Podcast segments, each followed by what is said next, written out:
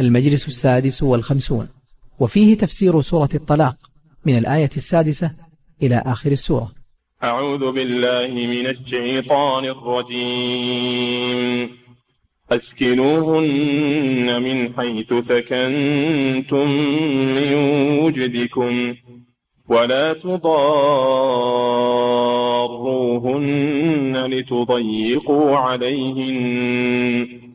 وإن كن أولات حمل فأنفقوا عليهن حتى يضعن حملهن فإن أرضعن لكم فآتوهن أجورهن وأتمروا بينكم بمعروف وإن تعاسرتم فسترضع له أخرى لينفق ذو سعة من سعته. ومن قدر عليه رزقه فلينفق مما آتاه الله.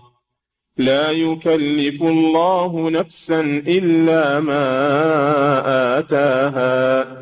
سيجعل الله بعد عسر يسرا. وكأي من قرية عتت عن أمر ربها ورسله فحاسبناها حسابا شديدا وعذبناها وعذبناها عذابا نكرا فذاقت وبال أمرها وكان عاقبة أمرها خسرا أعد الله لهم عذابا شديدا. فاتقوا الله يا أولي الألباب الذين آمنوا. قد أنزل الله إليكم ذكرا. رسولا يتلو عليكم آيات الله مبينات ليخرج الذين آمنوا. ليخرج الذين آمنوا وعملوا الصالحات من الظلمات إلى النور. ومن يؤمن بالله ويعمل صالحا يدخله جنات تجري من تحتها الأنهار خالدين فيها أبدا. قد أحسن الله له رزقا. الله الذي خلق سبع سماوات ومن الأرض مثلهن يتنزل الأمر بينهن. لتعلموا أن الله على كل شيء قدير وأن الله قد أحاط بكل شيء علما. بسم الله الرحمن الرحيم. الحمد لله رب العالمين. صلى الله وسلم على نبينا محمد وعلى آله وأصحابه أجمعين. هذه الآيات من سورة الطلاق. يقول الله سبحانه وتعالى أسكنوهن أي المطلقات الرجعيات لأنه سبق قبل ذلك قوله تعالى لا تخرجوهن من بيوتهن ولا يخرجن. ثم بين في هذه الآية ما هو السكن؟ ما هو هذا البيت الذي لا تخرج المطلقة الرجعية منه؟ ما هو؟ قال تعالى أسكنوهن من حيث سكنتم. أي اجعلوا لهن سكنا معكم في بيوتكم من حيث سكنتم. فتسكنوا مع زوجها في بيته الذي يسكن فيه. هذا هو العدل. فلا يكلف الزوج أنه يعد لها سكنا أرفع من سكنه. لا يكلف الزوج أن يعد لامرأته سكنا أرفع وأغلى من سكنه. فإذا ساواها بنفسه هذا هو أسكنهن من حيث سكنتم من وجدكم؟ الوجد الغنى. الوجد هو الغنى. على حسب غناكم. على حسب غناكم وفقركم وتوسطكم. فسكن المرأة يكون على حسب غنى الزوج وحالة الزوج الاقتصادية. ثم قال جل وعلا ولا تضاروهن لتضيقوا عليهن نهى عن سبب خروج المرأة المطلقة الرجعية من بيتها. وهو الإضرار بها. فقد يضايقها بالكلام أو بالفعل من أجل أنها تخرج أو أنها تفتدي منه بمال تخلص نفسها منه. نهى الله عن ذلك. ولا تضاروهن لتضيقوا عليهن حتى يضطررن إلى ترك السكن فرارا من من الإضرار لأن هذا من التعدي تضيق عليهن إلى هذا انتهى أمر المطلقة الرجعية أن لها السكنى والنفقة هذا بالإجماع. لا تزال زوجة ما دامت في العدة وله أن يراجعها ما دامت في العدة.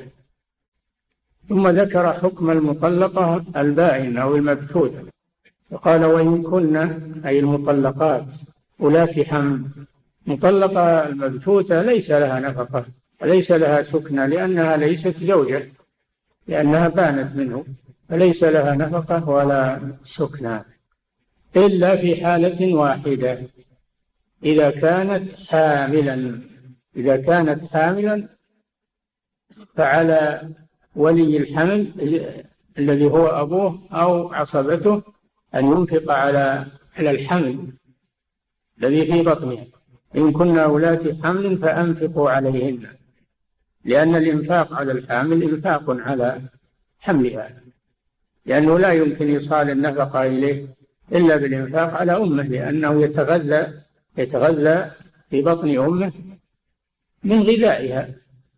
يتغذى من غذائها ما دام في بطنه.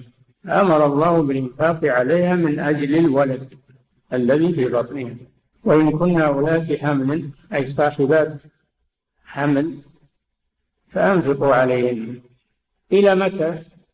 حتى يضعن حملهن. إذا وضعت حملها انتهت النفقة عليها لأن الولد الذي كان ينفق عليها من أجله قد انفصل قد انفصل منها. يبقى الرضاع يبقى الرضاع. فإن أرضعت الحمل البائن المطلقة البائن إذا أرضعت المولود فلها نفقة الرضاعة قال تعالى فإن أرضعن لكم يعني بعد بعد الولادة فإن أرضعن لكم فآتوهن أجورهن أجور الإرضاع.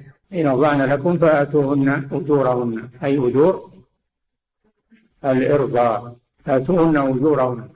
ثم قال وأتمروا بينكم بمعروف تشاوروا شاور الزوج والزوجة فيما بينهما على كفالة الطفل وإرضاعه وأتمروا بينكم بمعروف بما فيه مصلحة المولود وعدم الإضرار به.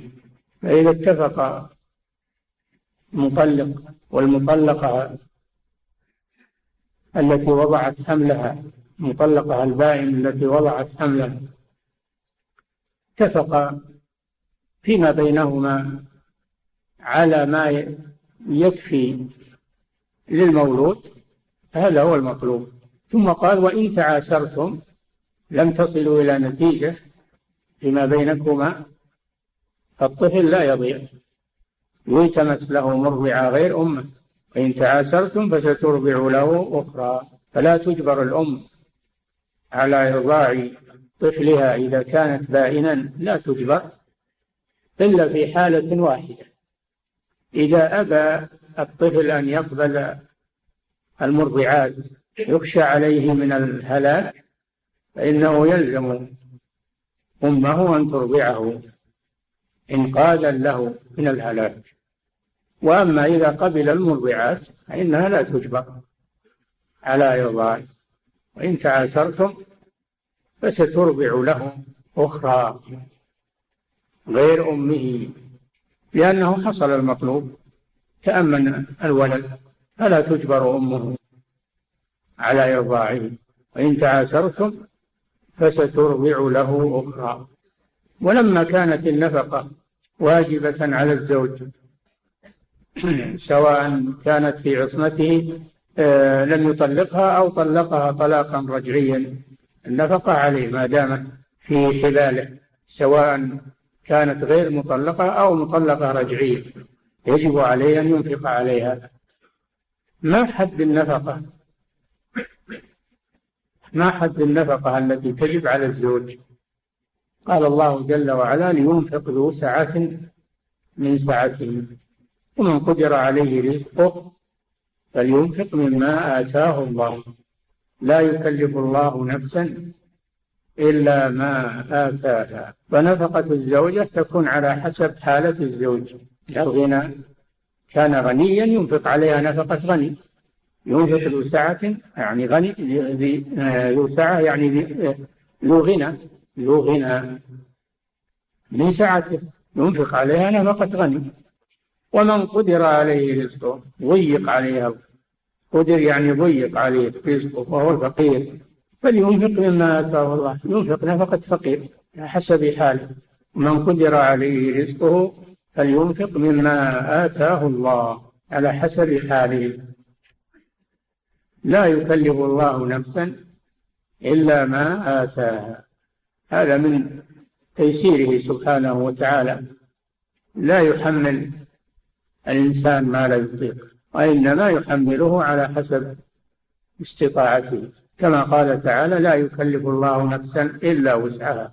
لا يكلف الله نفسا إلا ما آتاها. ثم إنه سبحانه وعد أنه سيكون بعد العسر يسرا وبشر بذلك. فالمعسر لا ييأس واليسر قريب. سيجعل الله بعد عسر يسرا. هذا وعد من الله جل وعلا. لأن المعسر سييسر الله به. قال تعالى فإن مع العسر يسرا. إن مع العسر يسرا. فالعسر لا يستمر بل إن الله يزيله باليسر. وعد منه سبحانه وتعالى. لئلا ييأس المعسر من الفرج بل يترقب الفرج من الله. واعلم أن النصر مع الصبر والفرج مع الكرب وأن مع العسر يسرا سيجعل الله بعد عسر يسرا. فهذا فيه تطمين للفقراء بأن فقرهم لا يستمر. وهذا شيء واضح ولله الحمد. أن الله جل وعلا ييسر على المعسرين ويرزقهم ولا يبقون دائما في عسر وفي فقر. سيجعل الله بعد عسر يسرا. فالمؤمن يعلق قلبه بالله عز وجل وينتظر الفرج ولا يقنط من رحمة الله. مهما اشتد به الأمر اشتد به الفقر والحاجة اشتد به الكرب فإنه لا يقطع أمله بالله. والفرج مع الكرب والنصر مع الصبر واليسر مع العسر هذا وعد من الله جل وعلا. ثم في ختام هذه السورة حذر الله جل وعلا حذر من مخالفة هذه الأحكام العظيمة التي ذكرها فيها. حذر من مخالفتها وتوعد من خالفها بالعقوبة العاجلة والآجلة. فقال جل وعلا وكأي من قرية كأي من قرية كثير كأي بمعنى كم؟ بمعنى كم الخبرية. كم من قرية يعني كثير من القرى التي خالفت أمر ربها فأنزل الله بها عقوبة. فهذا يدل على وجوب امتثال أمر الله جل وعلا وعدم مخالفته وأن من خالفه فلينتظر العقوبة. كما حل ذلك بمن قبلنا في أي من قرية. المراد بالقرية هنا السكان. القرية مأخوذة من من التقري وهو الاجتماع. القرية تطلق على الاجتماع. يقال قرية النمل قرية كذا. أي الاجتماع. ليس المراد بالقرية المباني بل المراد السكان الناس. مثال القرية التي كنا فيها. يعني يسأل البنيان؟ لا. يسأل الناس. الذين يسكنون القرية وكأي من قرية عتت عن أمر ربها عتت عن أمر ربها عصت أمر الله سبحانه وتعالى وخالفته وتمردت عليه. والله جل وعلا عاقبها وهذا شيء واضح لمن قبلنا. ما قصه الله علينا عن الأمم السابقة ومن آثارها الباقية من الديار والخراب وآثار الهالكين تدل على آه، عقوبة الله سبحانه وتعالى. عتت عن أمر ربها ورسله خالفت الرسل وعصت الرسل كقوم نوح وعاد ثمود قوم إبراهيم وأصحاب مدين والمؤتفكات وغيرها من الأمم السابقة إلى الذين خالفوا محمد صلى الله عليه وسلم وعصوه وخالفوا القرآن ماذا حل بهم؟ ماذا حل بهم؟ وأين هم؟ ولم يبق إلا من آمن بالله ورسوله والعاقبة للمتقين عاقبة للتقوى. فحاسبناها حسابا شديدا. حاسبها الله على النعم لأن هذه النعم لا تذهب هدرا ولا بد لها من حساب. تحاسب عليها. ماذا قابلتها؟ قابلتها بالشكر واستعملتها في طاعة الله؟ واستعنت بها على طاعة الله؟ أو أنك قابلتها بالكفران والطغيان وأنفقتها في معصية الله؟ فتحاسب عنها يوم القيامة. لا تحسب أن هذه النعمة التي أنت فيها أنها ستذهب بل هي محسوبة عليك ستحاسب عنها يوم القيامة. وله حساب يسير حساب شديد.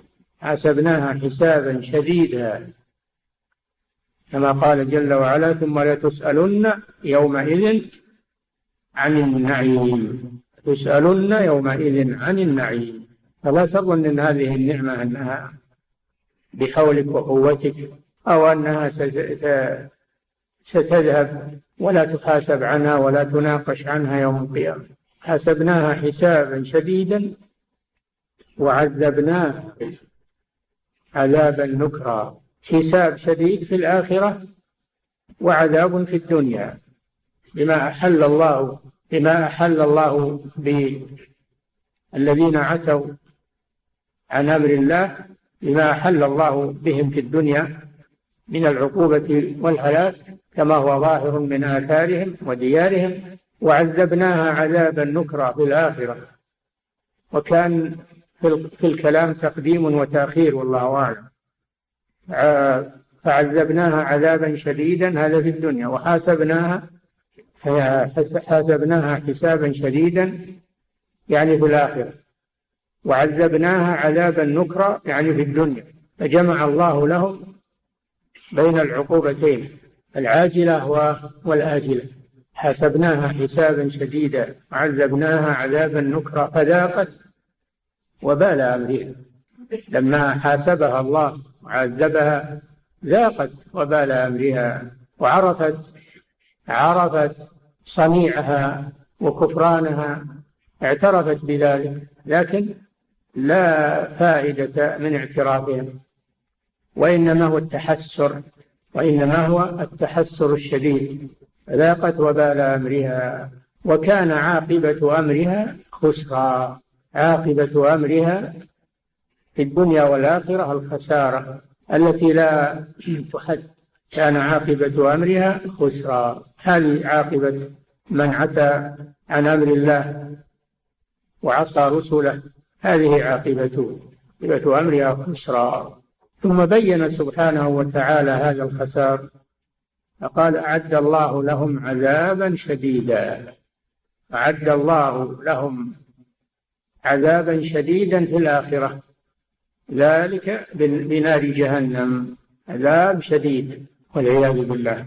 ثم أعاد سبحانه وتعالى التذكير فقال فاتقوا الله يا أولي الألباب. اتقوا الله اتخذوا وقاية من طاعته تقيكم من غضبه وعقابه. يا أولي الألباب يا أصحاب العقول انتفعوا بعقولكم. حاسبوا أنفسكم قدروا نعم الله عليكم احترموا أوامر الله عز وجل واحترموا رسله واتبعوهم هذا مقتضى العقول. أما مقتضى السفة وخفة العقول فهي كما ذكر الله عن عن هذه الأمم وهذه القرى الذين آمنوا. هذا أيضا تفسير لأولي الألباب. أولي الألباب من هم؟ الذين آمنوا. أما الذين كفروا فلا عقول لهم تنفعهم. لهم عقول معيشية لكن ليس لهم عقول تدلهم على الرشاد والخير. والمستقبل أم تحسبوا أن أكثرهم يسمعون أو يعقلون. إن هم إلا كالأنعام بل هم أضلوا سبيلا. الذين آمنوا بالله ورسله هذا مقابل عتت عن أمر ربها ورسله. مقابلهم الذين آمنوا الذين آمنوا أي آمنوا بالله وآمنوا برسله وآمنوا بأوامره فعلوا ما أمرهم وتركوا وتجنبوا ما نهاهم عنه ذكرنا بالنعمة العظيمة التي من بها علينا وهي بعثة هذا الرسول وإنزال هذا الكتاب العظيم. قد أنزل الله إليكم ذكرا وهو القرآن. القرآن ذكر ذكر الحكيم. والقرآن بالذكر قد أنزل الله إليكم ذكرا. رسولا محمد صلى الله عليه وسلم. فجاءكم القرآن وجاءكم الرسول. إياكم أن تسلكوا مسلك من قبلكم من الأمم الكافرة مع كتبها ورسلها. رسولا يتلو عليكم آيات الله يقرأها عليكم ويعلمكم إياها. وأنتم من قبل ليس لكم كتاب ولم يأتكم رسول. كان العرب بعد إسماعيل ما ما جاءهم رسول. إنما يتبعون يتبعون اليهودية أو النصرانية. يتبعون الكتب السابقة. منهم اليهودي ومنهم النصراني. منهم من هو على حق ومنهم من هو على باطل. فلما بعث هذا الرسول ونزل هذا الكتاب صار هذا الكتاب عظيم. يفوق الكتب كلها. صاروا علماء بعد أن كانوا جهالا. صاروا قادة ورؤساء بعد أن كانوا أذلة مستضعفين. يتلو عليكم آيات الله القرآن. يقرأها عليكم ويعلمكم إياها ألفاظها ومعانيها وفقهها. هذا الرسول صلى الله عليه وسلم. يتلو عليكم آيات الله مبينات. بينات للحق من من الباطل مبينات اسم فاعل. وقرئ مبينات اسم مفعول بينها الله سبحانه وتعالى والحكمة في ذلك ليخرج الذين آمنوا وعملوا الصالحات ليخرج الذين آمنوا وعملوا الصالحات من الظلمات إلى النور من ظلمات الكفر والجهل إلى نور العلم والإيمان. كما قال تعالى كتاب أنزلناه إليك لتخرج الناس من الظلمات إلى النور. بإذن ربهم إلى صراط العزيز الحميد. فالحكمة من إرسال الرسول وإنزال الكتاب لإخراج الناس من الظلمات إلى النور. الذين آمنوا يخرج الذين آمنوا وعملوا الصالحات. أما الذين لم يؤمنوا فإنهم لا يزالون في الظلمات. لا يزالون في الظلمات. والعياذ بالله. ظلمات الكفر وظلمات الجهالة ظلمات الكفر وظلمات الجهالة. لأنهم لم يشاءوا ولم يريدوا الخروج ولم يعبأوا بهذا الكتاب التفتوا إليه فبقوا في ظلماتهم في غيهم يعمهون في غيهم يعمهون لأنهم رفضوا لأنهم رفضوا التمسك بهذا الكتاب والانتفاع به. جحدوا هذه النعمة فبقوا في ظلمات لم يخرج من هذه الظلمات إلا الذين آمنوا وعملوا الصالحات. الإيمان لا يكفي بالقلب لا بد من العمل. لا يكفي الإيمان بالقلب بل لا بد من العمل. ولذلك لا يأتي الإيمان إلا وهو مقرون بالعمل. فالعمل لا ينفع بدون إيمان والإيمان لا ينفع بدون عمل. ولا يسمى إيمانا إلا بالعمل. يخرج الذين آمنوا وعملوا الصالحات من الظلمات إلى النور. فهذا هو الغرض من هذا الذكر وهذا الرسول. إخراج الذين آمنوا وعملوا الصالحات. وأما الذين لم يؤمنوا ولم يعملوا الصالحات فهم في غيهم وضلالهم وكفرهم. ثم قال ومن يؤمن بالله ويعمل صالحا أولا الله يخرجه من الظلمات إلى النور. هذا أعظم فائدة له. ثانيا الجزاء جزاؤه ما هو؟ ومن يؤمن بالله ويعمل صالحا يدخله جنات تجري من تحتها الأنهار. هذا ما يترتب على الإيمان بالله عز وجل والعمل الصالح أن الله يخرج صاحبه من الظلمات إلى النور في الدنيا ويمشي على برهان وعلى بصيرة وفي الآخرة يدخله جنات. هي جنة واحدة؟ جنات لا يعلمها إلا الله سبحانه وتعالى. جنات عرضها السماوات والأرض عرضها كعرض السماء والأرض. جنات متعددة درجات بعضها فوق بعض. كله جنات. تجري من تحتها الأنهار تجري من تحتها الأنهار. جنات وتجري من تحتها الأنهار أنهار العسل وأنهار الماء غير الآسن وأنهار اللبن وأنهار العسل المصفى وأنهار الخمر اللذة للشاربين التي لا فيها غول ولا هم عنها ينزلون مسلوبة آفات الخمر في الدنيا مسلوبة كل ما في الخمر في الدنيا. خمر الآخرة لا. الآخرة. طيب خمر الدنيا خبيث. أما خمر الآخرة فهو طيب لذة للشاربين. أما خمر الدنيا فليس لذة وإنما هو كريه الطعم كريه الرائحة. وأيضا يعقب خبال للعقل والغول اغتيال العقل. أما خمر الآخرة لا طيبة. أنهار من خمر لذة للشاربين أنهار من عسل مصفى. ولهم فيها من كل الثمرات هذا الشراب. والمآكل لهم فيها من كل الثمرات التي لا حصر لها. قارن بين هذا وبين نار جهنم والعياذ بالله. وين العقول؟ قارن بين هذه الجنات وهذه الأنهار وهذه وبين النيران المحرقة التي بعضها تحت بعض دركات والعياذ بالله. ومن يؤمن بالله ويعمل صالحا. يدخله جنات تجري من تحتها الأنهار خالدين فيها. أنت في هذه الدنيا قد تكون في قصور وفي أنهار وبساتين ولذة لكن وراك وراك الموت وراك الأمراض وراك العدو اللي تهددك كل كل ساعة. فأنت لست مخلدا في هذه النعمة التي أنت فيها مهددة كل لحظة وكل ساعة مهددة. أما الجنة في الدار الآخرة آه، أنت خالد فيها لا تخاف أبدا. لا تخاف هرما لا تخاف مرضا لا تخاف عدوا لا تخاف منغصا لا تخاف حاسدا. آمن. هم في الغرفات. آمنون ادخلوا جنات تجري من تحتها الأنهار خالدين فيها. أبدا أي خلودا مؤبدا لا انقطاع له.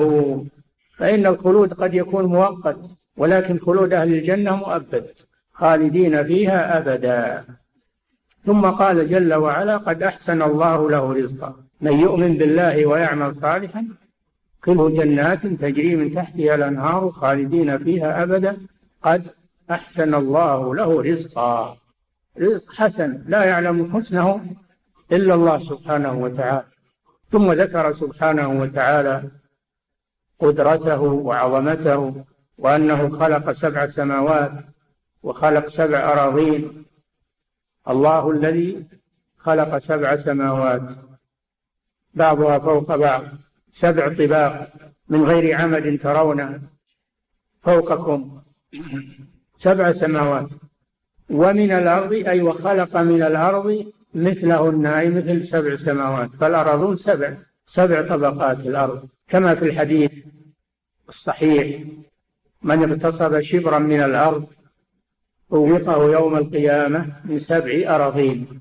فالأراضون سبع مثل السماوات سبع. هذه عظمة الله جل وعلا ومخلوقاته الله الذي خلق سبع سماوات ومن الأرض مثلهن. أنت أين ذهبت؟ يمين أو شمال أو شرق أو غرب؟ فالأرض تحتك والسماء فوق رحلة اللي تبع رحلة اللي تبع ما تخرج عن السماوات والأرض. السماء بنيناها بأيد وإنا لموسعون. والأرض فرشناها فنعم الماهدون. عجائب سبحان الله. مخلوقات الله عجائب. لكن أين الذي يتفكر؟ الله الذي خلق سبع سماوات ومن الأرض مثلهن. يتنزل الأمر أمر الله جل وعلا بينهن بين السماوات والأراضين. الأمر القدري الكوني والتدبير الرباني والأمر الشرعي والوحي. يتنزل من الله تتنزل منه الأوامر. الأوامر الكونية والأوامر الشرعية. تنزل الأمر بينهم لماذا أخبرنا الله بذلك؟ لتعلموا أن الله على كل شيء قدير. تعلموا أن هناك بعثا الذي خلق السماوات والأرض ولم يعي بخلقهن. أليس بقادر على أن يحيي الموتى؟ هذا برهان. تعلموا أن الله على كل شيء قدير وأنه لا يعجزه شيء. فالذي قدر على خلق السماوات والأرض وهي أكبر من خلق الناس قادر على أن يعيد الناس وقادر على أن يجعل جنة هذه أوصافها ويجعل نارا هذه أوصافها. لا يعجزه شيء سبحانه وتعالى. لتعلموا أن الله على كل شيء قدير. هذا فيه عموم القدرة وأن الله لا يعجزه شيء سبحانه وتعالى. وأن الله قد أحاط بكل شيء علما. أن علمه واسع. فيه إحاطة العلم وإحاطة القدرة بكل شيء وأن الله قد أحاط بكل شيء علما لا يخفى عليه شيء في الأرض ولا في السماء. فهو سبحانه فوق سماواته مستو على عرشه ولا يخفى عليه شيء في أي مكان من السماء أو من الأرض. إن الله لا يخفى عليه شيء في الأرض ولا في السماء. تعلموا أن الله على كل شيء قدير. وأن الله قد أحاط بكل شيء علما لا يغيب عنه شيء. وخلق هذه السماوات المحكمات وهذه الأرض الأراضين المحكمات هذا يدل على العلم هذا يدل على العلم. ألا يعلم من خلق وهو اللطيف الخبير؟ هذا يدل على علم الله سبحانه وتعالى وحكمته لأن الذي ليس عنده علم لا يستطيع أن أن يخلق شيئا. لتعلموا أن الله على كل شيء قدير وأن الله قد أحاط بكل شيء علما. فعليكم أن أن تقدموا لأنفسكم ما تنجون به من غضب الله وعقابه. ولا تكونوا كالذين عتوا عن أمر ربهم ورسله. قد بين الله لكم قدرته بين لكم علمه. من عليكم بإنزال الكتاب وإرسال الرسول وبين لكم ما ينفعكم لتفعلوه وبين لكم ما يضركم لتجتنبوه فلم يبقى لكم حجة لم يبقى لكم حجة. وأنتم إنما تقدمون لأنفسكم لا تقدمون لغيركم كل يقدم لنفسه. فهل الإنسان يحرم نفسه؟ إلا من لم يكن عنده عقل. أهم شيء عند الإنسان نفسه. فلماذا يحرمها ويعرضها لغضب الله وعقوبته ويحرمها من ثوابه وجزائه الحسن إلا لأنه ليس عنده عقل ينتفع به. عنده عقل بهيمي. عنده عقل بهيمي يقيم الحجة عليه فقط ولكنه لم ينتفع به. فهو كالذي ليس له عقل. تعلموا أن الله على كل شيء قدير وأن الله سبحانه وتعالى قد أحاط بكل شيء علما لا يخفى عليه شيء. وعلمه سبحانه وتعالى صفة من صفاته موصوف به أزلا وأبدا موصوف بالعلم أزلا من غير بداية وأبدا من غير نهاية كسائر صفاته سبحانه وتعالى. هو الأول والآخر والظاهر والباطن وهو بكل شيء عليم. نسأل الله سبحانه وتعالى أن يهدينا وإياكم وجميع المسلمين لما فيه الخير والهداية والصلاح والنجاة من النار والفوز بالجنة. صلى الله وسلم على نبينا محمد وعلى آله وأصحابه أجمعين. أحسن الله إليكم سماحة الوالد يقول السائل هل يجوز التوكيل في الطلاق؟ نعم يجوز. للإنسان أن يوكل من يطلق زوجته. نعم. الله لأنه يملك هذا لأنه هو يملك الطلاق وله أن يباشره بنفسه وله أن يوكل فيه. ولكن الوكيل يتقيد بما وكل فيه لا يزيد. نعم. صلى الله إليكم سماحة الوالد. يقول السائل هل يقع الطلاق إذا علق بأمر معين كأن يقول المطلق أنت طالق إذا ذهبت إلى المكان الفلاني ثم ذهبت؟ ما في شك أنه يقع. إذا علق الطلاق على شيء مستقبل حصل المعلق عليه يحصل الطلاق. نعم. صلى الله إليكم. سماحة الوالد يقول السائل إذا تم الطلاق فلمن تكون حضانة الأطفال؟ وهل الأبناء البالغين يخيرون للبقاء مع أحدهم؟ الحضانة مع من يصون الطفل ويحفظه من الوالدين. يكون عند من؟ يحفظ الطفل في حضانته عنده يعني يحفظه ويصونه ويؤدبه ويعلمه. نعم. ولكن قالوا الحضانة إذا كانت الأم صالحة تكون وتعمل لمصلحة الطفل تكون الحضانة لها إلى أن تتزوج. إذا تزوجت تنتهي حضانتها بزواجها قال صلى الله عليه وسلم أنت أحق به ما لم تنكحي. ما لم تنكحي. نعم. أحسن الله إليكم سماحة الوالد. يقول السائل إذا علق الزوج الطلقة الثالثة على فعل معين كدخول المنزل أو الخروج منه ثم بدأت الزوجة تهدد الزوج بفعل هذا الأمر فهل للزوج حينئذ إلغاء هذا الشرط؟ لا ليس له إلغاء. إذا علقه على شيء فليس له إلغاء. نعم. صلى الله إليكم. سماحة الوالد يقول السائل من يقول لامرأته علي الطلاق لأفعلن كذا ولم يفعل فهل هذا كمن قال لو فعلت كذا فأنت يقول أحسن الله إليكم هل من يقول لامرأته علي الطلاق لأفعلن كذا ولم يفعل؟ يقول هل هذا كمن قال لو فعلت كذا فأنت طالق؟ نعم. بلا شك إذا علقه على فعل شيء وفعله أو فعلته وقع. وإذا علقه على عدم فعل شيء فإنه يقع منه أو منها. نعم.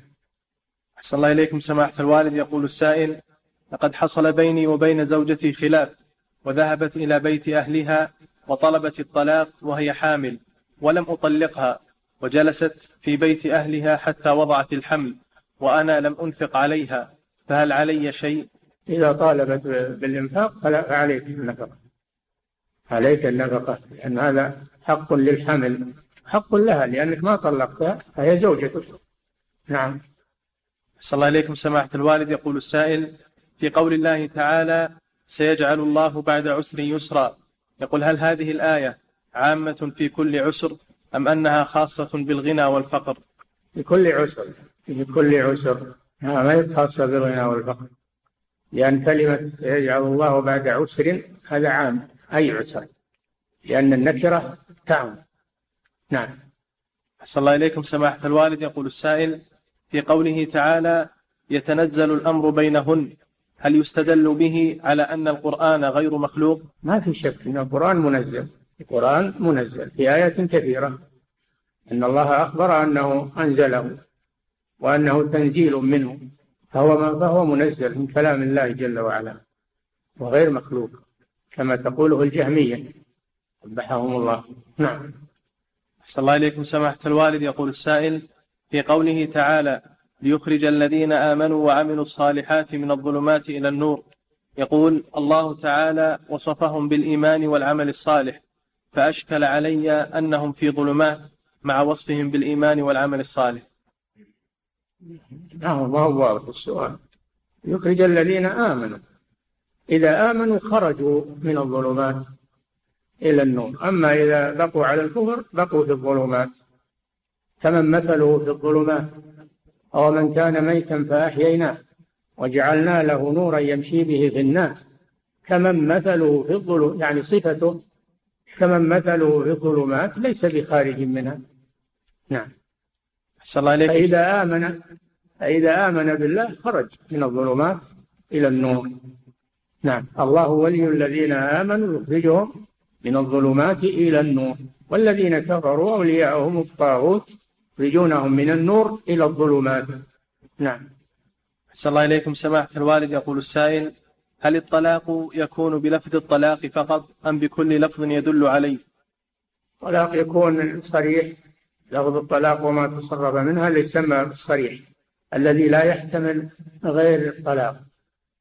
ليس له معنى غير الفراق. ويكون كناية وهي اللفظ الذي يحتمل الطلاق وغيره. فهذا يرجع إلى نيته المتكلم.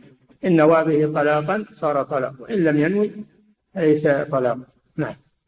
أما صريح الطلاق هذا ما له دخل نيته. إذا تلفظ به طلقت امرأته. ولو قال أنا ما نويت أو ما أردت. نعم. أحسن الله إليكم. سماحة الوالد يقول السائل هل يجوز الزواج بنية الطلاق إذا كان من طرف الزوج فقط ولم يكن فيه اتفاق بين الزوجين؟ لا يجوز هذا خيانة. هذا خيانة لها ولي هي تظنك زوج لها مطلقة وأنت تنوي خلاف ذلك. أنك تريد فترة معينة بها هذا خلاف ما يزوجوك عليه. هذه خيانة ولا يجوز هذا. هذا يشبه المتعة. المتعة منوية نعم. أحسن الله إليكم سماحة الوالد. يقول السائل هل هناك فرق بين الوقف والصدقة؟ آه، الصدقة أعم من الوقف الوقف معناه تحبيس الأصل وتسجيل المنفعة لا يباع ولا يوهب ولا يورث ومنفعته تستغل في وجوه الخير. أما الصدقة فهي ليست تحبيسا إنما هي تمليك. حينما تعطي شخصا مالا فقد ملكته إياه. تصرف فيه يبيع ويشتري يورث عنه إلى آخره. نعم. أما الوقف لا. الوقف يبقى محبس. نعم. أحسن الله إليكم سماحة الوالد. يقول السائل متى يكون الشخص مبتدعا؟ وما هو ضابط البدعة؟ يكون مبتدعا إذا فعل شيئا يتقرب به إلى الله وليس له دليل من الكتاب والسنة. إذا أحدث عبادة ليس لها دليل من الكتاب والسنة هذه البدعة. قال صلى الله عليه وسلم من أحدث في أمرنا هذا ما ليس منه فهو عنه. نعم. أحسن الله إليكم سماحة الوالد. يقول السائل في قوله تعالى وكأي من قرية. يقول هل في هذه الآية مجاز؟ لأن المراد هو أهل القرية وليس البنيان. أهل القرية هم اللي يسمون القرية ما هو يسمى البنيان. القرية القرية الناس المجتمعين. يسمون قرية من القرى وهو الجمع والقرى وهو الجمع تقري الاجتماع. لكن هؤلاء لا يفهمون اللغة. صاروا يحسبون أن القرية تطلق على البنيان فقط إطلاقها على الناس مجاز. هذا ظنهم هم لأنهم ما يفهمون اللغة أصلا. نعم. أحسن الله إليكم سماحة الوالد. يقول السائل ما هو رأيكم في تفسير القرطبي رحمه الله؟ نعم. يقول أحسن الله إليكم ما هو رأيكم في تفسير القرطبي رحمه الله؟ تفسير جليل وجيد فيه أحكام عظيمة وإن كان فيه بعض التأويل لكنه في الجملة مفيد جدا. نعم. ومرجع من مراجع التفسير. نعم. أحسن الله إليكم سماحة الوالد. يقول السائل ما هي الوصية التي توصون بها في هذه الأزمات والفتن؟ ما أوصى به النبي صلى الله عليه وسلم وهو التمسك بالسنة.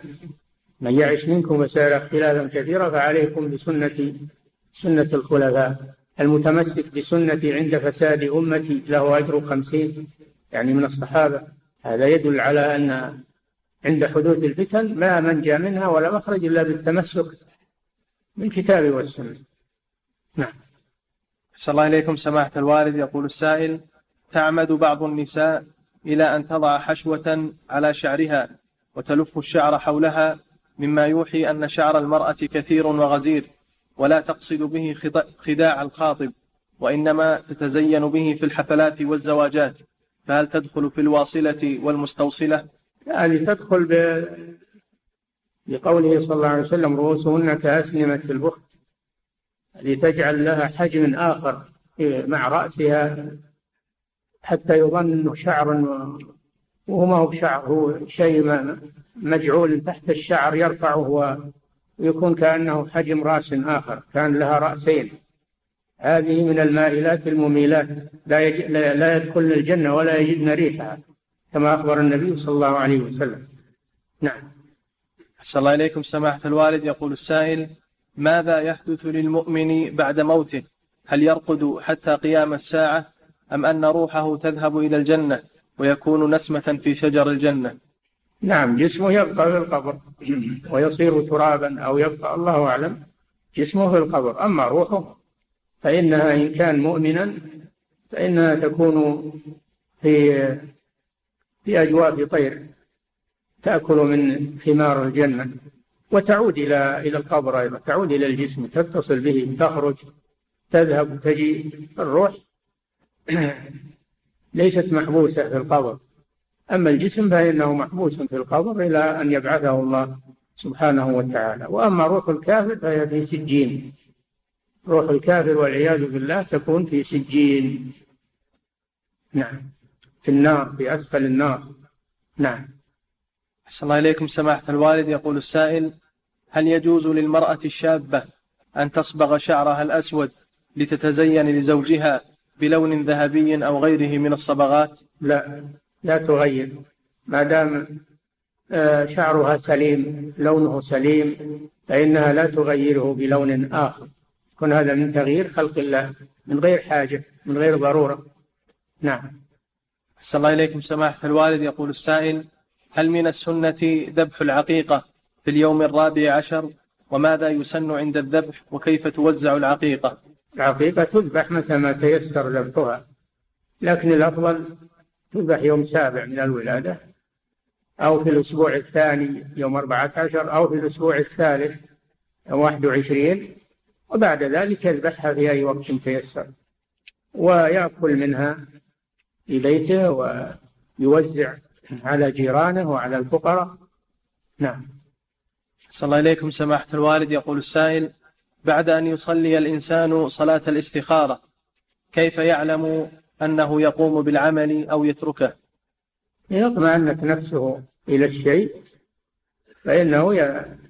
فإنه يعمل إذا اطمأنت نفسه إلى الشيء بعد الاستخارة فإنه يعمل ما اطمأنت نفسه إليه وما يميل إليه. نعم وإذا لم تطمئن فإنه يعيد الاستخارة مرة ثانية نعم. أحسن الله إليكم سماحة الوالد. يقول السائل وصى والدي رحمه الله بعمل برادة شرب للماء أمام بيتنا ولكني قلت أن البرادة سوف تعمل سنة أو سنتين ثم تتعطل لذلك. لذلك أعطيت أحد مدرس القرآن مبلغا من المال لكي يقوموا بحفر بئر في بلاده في الهند لكي ينتفع به المسلمون هناك وأخبرني أنه بعد فترة قام بحفر البئر وأن المسلمين هناك قد انتفعوا به. والسؤال هل قمت بتنفيذ وصية والدي على وجهها أم لا؟ لا ما قمت. بها الوصايا لا تغير الأوقاف لا تغير. وإذا أردت أن تنفع المسلمين في أي مكان من مالك أنت. تعطيهم من مالك أما وصية الوالد ووقف الوالد لا تغير عما عما قال أبدا. ما دام إن, إن مصرف صحيح فيبقى نعم. أحسن الله إليكم. سماحة الوالد يقول السائل من المعلوم أن الرجل إذا فاتته الركعة الثانية في صلاة الجمعة نعم. يقول أحسن الله إليكم من المعلوم أن الرجل إذا فاتته الركعة الثانية من صلاة الجمعة أنه يصليها ظهرا.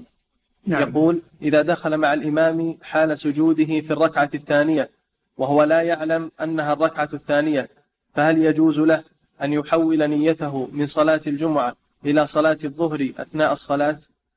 تكون نافلة. لازم ينوي الظهر عند تكبيرة الإحرام.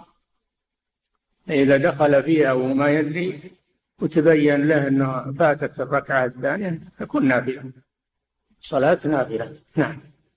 أحسن الله إليكم سماحة الوالد. يقول السائل وجدت مبلغ خمسين ريالا بجانب باب منزلي على الرصيف. بجانب؟ بجانب باب منزلي على الرصيف. والغالب أن منزلي لا يمر به أحد من غير أهل البيت فهل, فهل أعرف بالمبلغ لدى أهلي وجيراني الملاصقين لي أم أتصدق به عن صاحبه؟ أم ماذا أفعل؟ نعم عرف عرف على, على بيتك وجيرانك فإن تبين أحد وإلا تصدق بها. نعم. صلى الله إليكم سماحة الوالد. يقول السائل الذكر الوارد قول سبحان الله وبحمده عدد خلقه ورضا نفسه وزنة عرشه ومداد كلماته. هل يجوز تكرار هذا الذكر أكثر من ثلاث مرات مطلقة في أي وقت من الأوقات؟ نعم. تكرار الذكر طيب. لا. لا تقتصر على ثلاث مرات. إذا أردت المزيد فكرر. الحمد لله. نعم. صلى الله إليكم سماحة الوالد. يقول السائل هل يجوز بيع السيارات بالإيجار المنتهي بالتمليك؟ لا. لا يجوز الخلط بين عقدين مختلفين. الإجارة عقد مستقل والبيع عقد مستقل وكل عقد له أحكام تختلف عن أحكام الآخر. ولا يجوز العقد أن يخلط بين عقدين مختلفين. ثم أيضا المنتهي بالتمليك. البيع لا يعلق على مستقبل. البيع لازم يكون ناجزا. ما يعلق على مستقبل. وأيضا هذا مجهول لأن السيارة لا يدرى ماذا تنتهي. ماذا تنتهي إليه. ربما تنتهي إلى حالة ما تساوي شيئا. نعم. أحسن الله إليكم سماحة الوالد. يقول السائل الصلوات الفائتة هل يجب قضاؤها في أوقاتها على الترتيب أم أنها تقضى جملة واحدة؟ تقضى جملة واحدة على الترتيب. ترتيب لا بد منه ولكن تقضى على الفور جملة واحدة مهما أمكنه ذلك ولا يؤخرها. نعم. أحسن الله إليكم سماحة الوالد. يقول السائل ما هو الراجح في سجود السهو؟ هل يكون قبل السلام أم بعده؟ يجوز قبل السلام ويجوز بعد السلام ولكن الأفضل أنه إن كان عن نقص في الصلاة يكون قبل السلام لأنه جبران لها. وإن كان عن زيادة في الصلاة فإنه يكون بعد السلام ترغيما للشيطان. نعم. صلى الله إليكم سماحة الوالد. يقول السائل يوجد زميل لي في السكن الجامعي ويدخن. وربما نام عن بعض الصلوات ويذهب مع رفقاء سوء. فما طريقة دعوته وما الواجب علي تجاهه؟ يوجد إيش؟ يقول يوجد زميل لي في السكن الجامعي ويدخن وربما نام عن بعض الصلوات ويذهب مع رفقاء سوء. فما طريقة دعوته وما الواجب علي؟ الواجب عليك أولا مناصحته لعله يقبل فإذا لم يمتثل بعد المناصحة المسؤول عن السكن الجامعي تخبره بذلك وهو يعمل ما يلزم.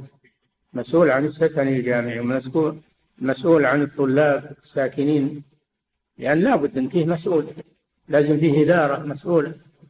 نعم. أحسن الله إليكم سماحة الوالد. يقول السائل هل هناك نهي من النبي صلى الله عليه وسلم عن حلق شعر القفا؟ نهى صلى الله عليه وسلم عن القزع وهو حلق بعض الشعر الرأس وترك بعضه سواء من القفا أو من الأمام أو من الجوانب. لا يحلق بعض شعر الرأس ويترك البعض الآخر. نعم. احلقه كله أو دعه كله. نعم.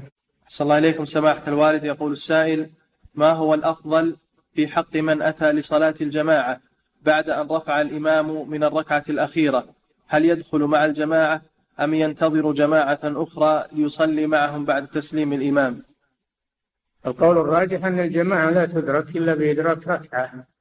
فإذا فاتت الركعة الأخيرة إن كنت تعلم أنه سيأتي ناس وتصلون جماعة انتظرهم. وإن لم تعلم أحدا يأتي ادخل مع الإمام فيما بقي تنال الأجر والثواب. و لا يفوتك الأجر وتفوتك الجماعة أيضا. نعم. أحسن الله إليكم سماحة الوالد. يقول السائل ما حكم تربية الزوجة والأبناء على الزهد في الدنيا والاقتصاد في الملبس والمأكل؟ مع ما حكم؟ يقول أحسن الله إليكم ما حكم تربية الزوجة والأبناء على الزهد في الدنيا والاقتصاد في الملبس والمأكل؟ مع عدم التقتير عليهم وإعطائهم ما يحتاجون بدون إسراف أو زيادة. هذا ما هو هذا ما هو تزهيد. هذا بخل. تعطيهم ما يحتاجون. ما يحتاجون تعطيهم إياه. ولا هو بالزهد ترك ما تحتاجه. الزهد ترك الفضول التي لا تحتاج إليها. هذا هو الزهد. أما أنك تترك ما تحتاج إليه تقول هذا من الزهد؟ لا. كذلك أشد من هذا قتر على أولادك ومن يلزمك نفقتهم تقول هذا الزهد. لا ما هو هذا الزهد. هذا بخل. الذين إذا أنفقوا لم يسرفوا ولم يقتروا. لم يقتروا يعني لم يبخل. نعم. أحسن الله إليكم. سماحة الوالد يقول السائل هل النار تفنى؟ نعم. يقول أحسن الله إليكم هل النار تفنى؟ وش تبي بالنار تفنى. النار الأسئلة هذه؟ الله جل وعلا أخبر أن أن أهل النار خالدين فيها وأن أهل الجنة خالدين فيها ونقف عند هذا. نعم. أحسن الله إليكم. سماحة الوالد يقول السائل هل يصح أن قراءة سورة يوسف لمن قرأها وهو قد أصابه الحزن؟ يذهب عنه حزنه؟ الله أعلم لا أدري. لكن إذا قرأها من باب الاعتبار التدبر والتسلي بما حصل لنبي الله يوسف عليه السلام. هذا شيء طيب. نعم. صلى الله إليكم سماحة الوالد. يقول السائل ما هي الأسباب المعينة على حسن الخاتمة؟ العمل الصالح ملازمة العمل الصالح والتوبة من الذنوب وأن يكون الإنسان على أهبة الاستعداد. للموت في كل لحظة. هذا يختم له بإذن الله يختم له بخير. أما اللي يأجل التوبة